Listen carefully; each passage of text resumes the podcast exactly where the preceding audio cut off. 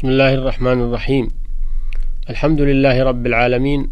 أمر بإخلاص القصد والعمل لوجهه الكريم. والصلاة والسلام على نبينا محمد وآله وصحبه وكل من اتبع هديه وتمسك بسنته إلى يوم الدين. وبعد فنواصل الحديث في موضوع العقيدة.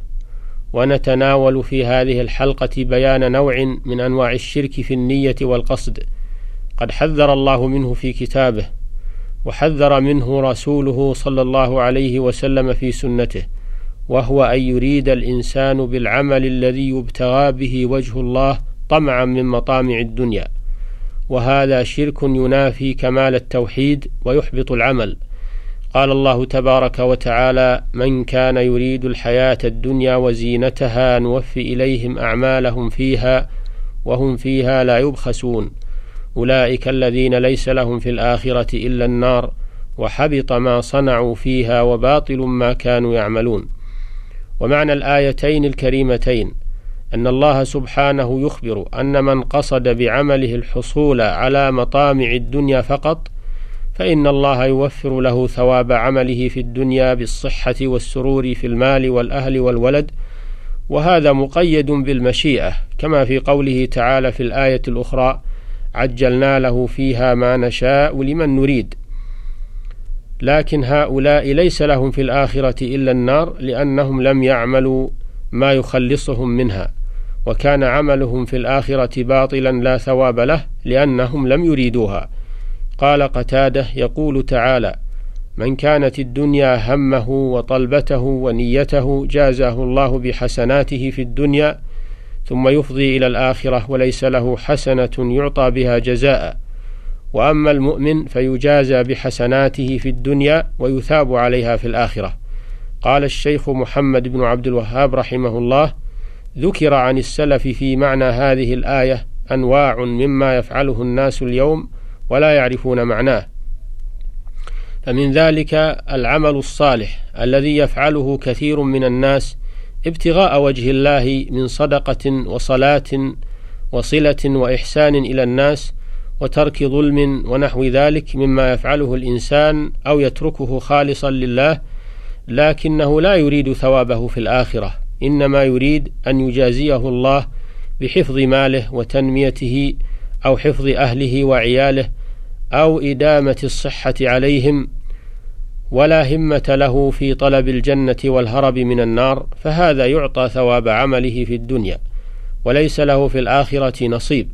وهذا النوع ذكره ابن عباس. النوع الثاني وهو أكبر من الأول وأخوف وهو الذي ذكره مجاهد في الآية أنها نزلت فيه وهو أن يعمل اعمالا صالحة ونيته رياء الناس لا طلب ثواب الآخرة. النوع الثالث أن يعمل اعمالا صالحة يقصد بها مالا مثل أن يحج لمال يأخذه أو يهاجر لدنيا يصيبها أو امرأة يتزوجها أو يجاهد لأجل المغنم. فقد ذكر هذا النوع أيضا في تفسير الآية. وكما يتعلم الرجل لأجل مدرسة أهله أو مكسبهم أو رئاستهم أو يتعلم القرآن ويواظب على الصلاة لأجل وظيفة المسجد كما هو واقع كثيرا. النوع الرابع أن يعمل بطاعة الله مخلصا في ذلك لله وحده لا شريك له لكنه على عمل يكفره كفرا يخرج عن الإسلام. مثل اليهود والنصارى إذا عبدوا الله أو تصدقوا أو صاموا ابتغاء وجه الله والدار الآخرة ومثل كثير في هذه الأمة الذين فيهم كفر أو شرك يخرجهم من الإسلام بالكلية إذا أطاعوا الله طاعة خالصة يريدون بها ثواب الله في الدار الآخرة لكنهم على أعمال تخرجهم من الإسلام وتمنع قبول أعمالهم. فهذا النوع أيضا قد ذكر في هذه الآية عن أنس بن مالك وغيره. وكان السلف يخافون منها انتهى ما ذكره رحمه الله. والآيتان يتناولان هذه الأنواع الأربعة لأن لفظها عام. لأن لفظهما عام فالأمر خطير. يوجب على المسلم الحذر من أن يطلب بعمل الآخرة طمع الدنيا. وقد جاء في صحيح البخاري أن من كان قصده الدنيا يجري وراءها بكل همه أنه يصير عبدا لها.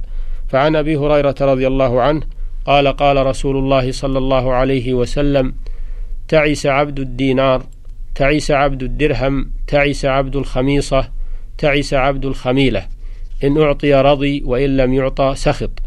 تعس وانتكس وإذا شيك فلا انتقش ومعنى تعس لغة سقط والمراد هنا هلك. وسماه عبدا لهذه الأشياء لكونها هي المقصودة بعمله.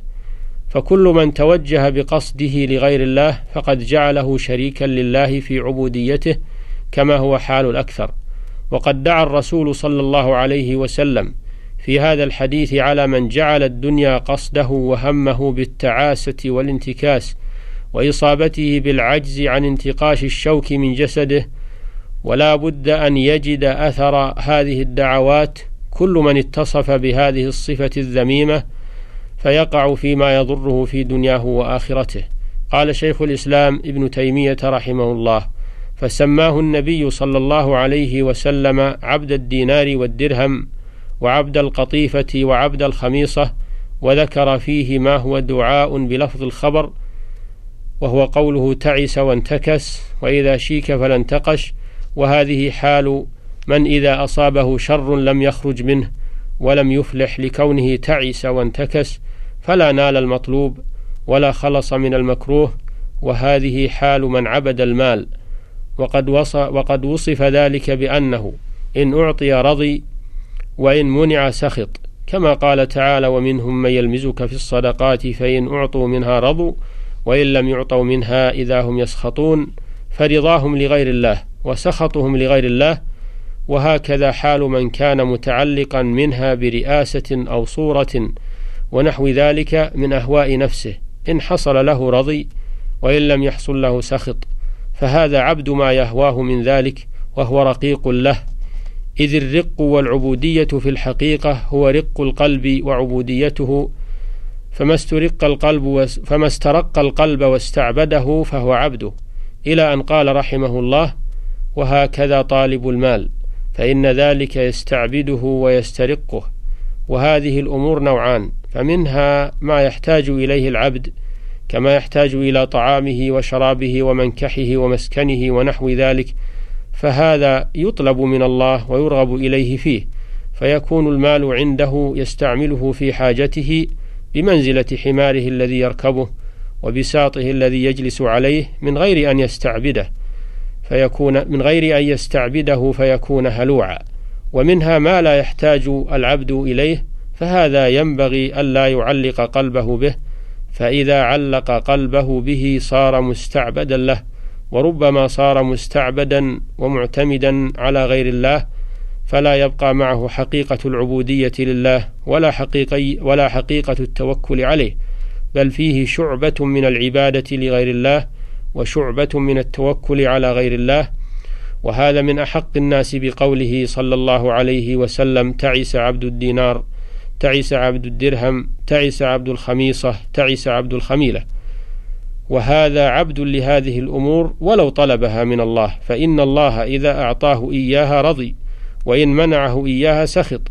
وإنما عبد الله من يرضيه ما يرضي الله ويسخطه ما يسخط الله ويحب ما أحبه الله ورسوله ويبغض ما أبغضه الله ورسوله ويوالي أولياء الله ويعادي أعداء الله. فهذا الذي استكمل الإيمان. انتهى كلامه رحمه الله.